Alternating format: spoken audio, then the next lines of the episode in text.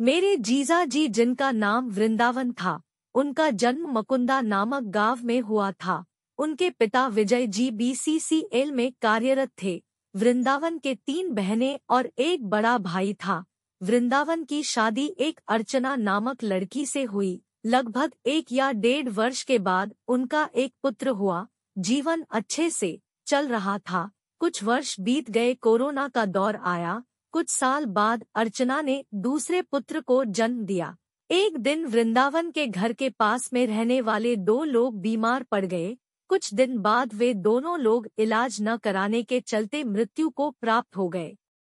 सभी लोग कहने लगे, यह दोनों लोग कोरोना के चलते मृत्यु को प्राप्त हो गए थे। जब वृंदावन कार्य करने जाते और आते तो उन्हें वही कोरोना से मरने वाले लोगों की बातें सुनने को मिलती, खबर देखते तो चैनलों पर बस कोरोना का ही समाचार प्रसारित होता रहता। एक दिन वृंदावन बीमार पड़ गए। वे सोचने लगे, कहीं कोरोना तो नहीं हो गया? उसके मन में कोरोना का भय घर करने लगा।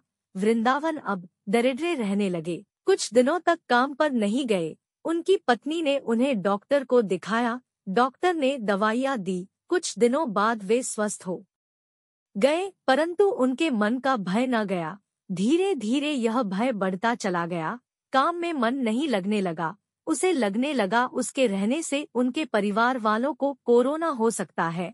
सबने समझाया उनको कोरोना नहीं है, परंतु उसका मन मानने को तैयार न था। एक दिन वृंदावन ने गलत कदम उठा लिया। उसने आत्महत्या कर ली। जब घरवालों को पता चला, सब हताश हो गए।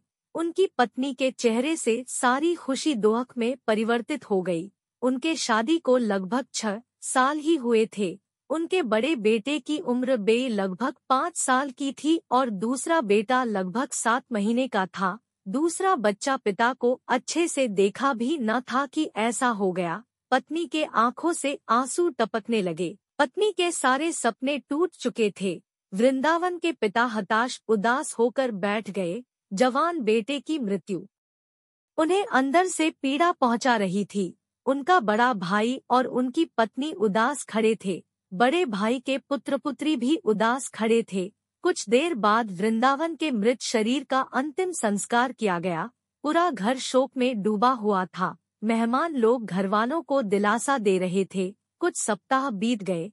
अर्चना अपने ससुर और बड़ों का आशीर्वाद लिया और अपने बच्चों को लेकर मायके चली आई। वह मायके में ही अपने बच्चों का पालन पोषण करने लगी। अर्चना का अब एक ही सपना था, अपने बच्चों का उज्जवल भविष्य बनाना।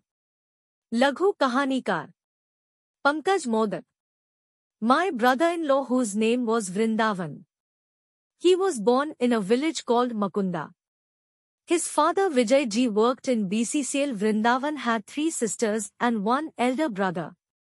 Vrindavan got married to a girl named Archana. After about a year and a half, they had a son. Life was going well. A few years passed, the era of Corona came.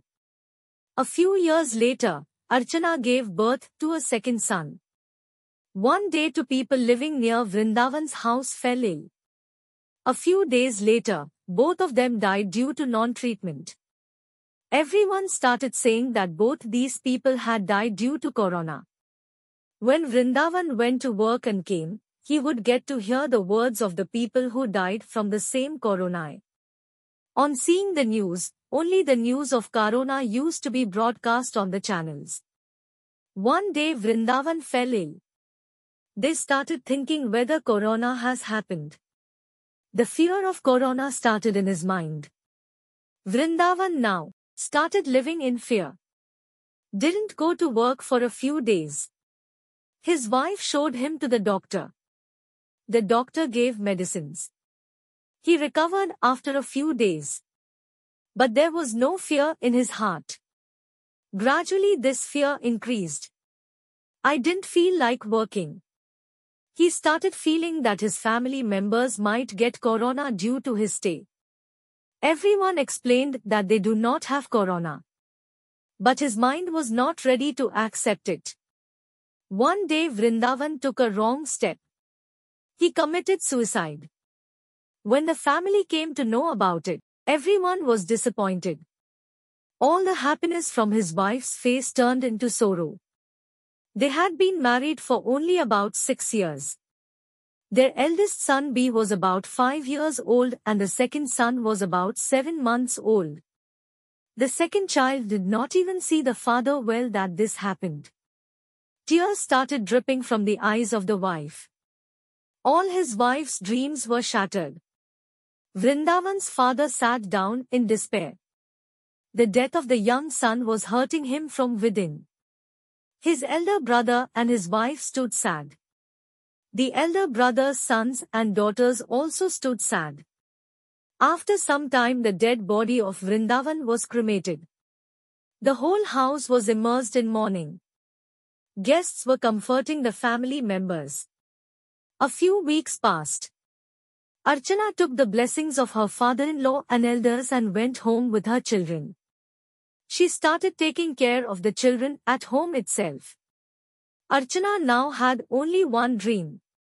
Creating a bright future for your children. Short story writer. Pankaj Modak